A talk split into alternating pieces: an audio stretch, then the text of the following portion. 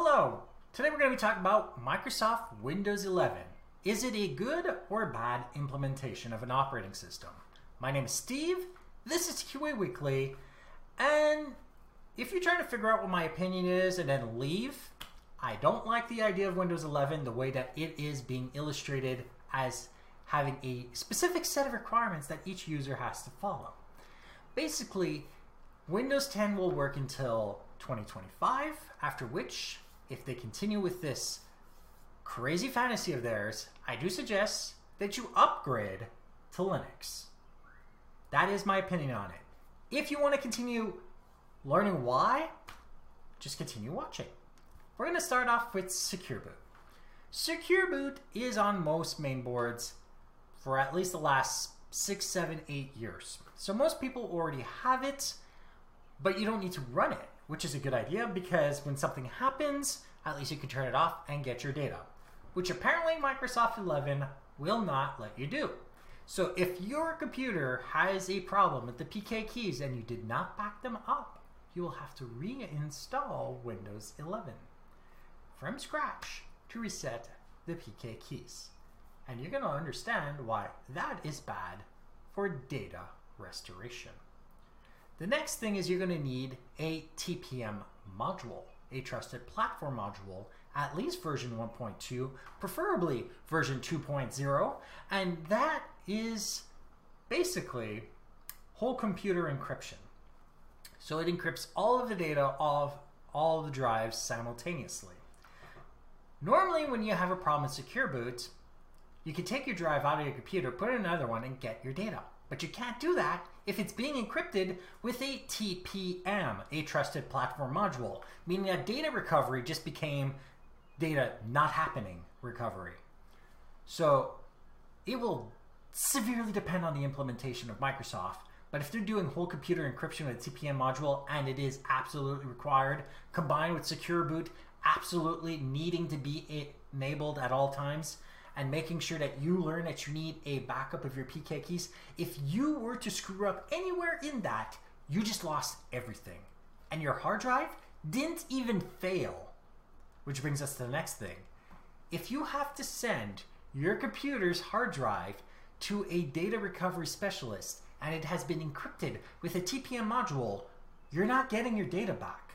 Which means that we just started this episode and Windows 11 if they're going the routes that you normally do with a TPM module, is not end user friendly whatsoever. This is some serious spy protecting his data bullshit. This is not good for the end user. But we can go further. Virtually all the computers with a discrete graphics card are going to have to have support for DirectX 12. I don't know if you've checked the price of graphics card lately, but if your graphics card does not support DirectX 12 and you try to buy a graphics card right now during a chip shortage, you're not getting one that's cheap enough for you to even be entertaining the idea of a new graphics card. So if you don't have a 900 series or newer, you're not going to be able to use Windows 11 because there is currently a chip shortage. Which brings us to the other problem. For all the main boards that do not have a TPM module on board, but that can be expanded with one, like mine, you're going to need to buy a TPM module, which are currently being scalped, meaning that you won't be able to afford one either, meaning that the graphics cards are too expensive, and the TPM modules are going to have skyrocketing prices. And that's already a problem. And that's not including all of the processing overhead for encrypted data. Yes, the TPM module takes most of it into account, but if you're feeding a lot of data through it, your computer's going to start slowing down. And then there's the fact that if your main board and processor don't support any of this UEFI, TPM, secure boot nonsense, you're going to have to upgrade your computer meaning that you're going to be sending a lot of e-waste into the landfills. Just for note, I know a lot of people out there will say you can recycle, but the thing is, is that if you actually have to get rid of the hardware and not repurpose it, you're sending a lot of stuff to recycling that simply will never be recycled because it's too complicated to completely remove all the rare earth elements inside of a mainboard. Meaning that you're going to be poisoning the planet at the same time. And this is also ignoring the silicon chip crisis that is currently underway around the world, where you don't even get the chips required to build cars at the moment.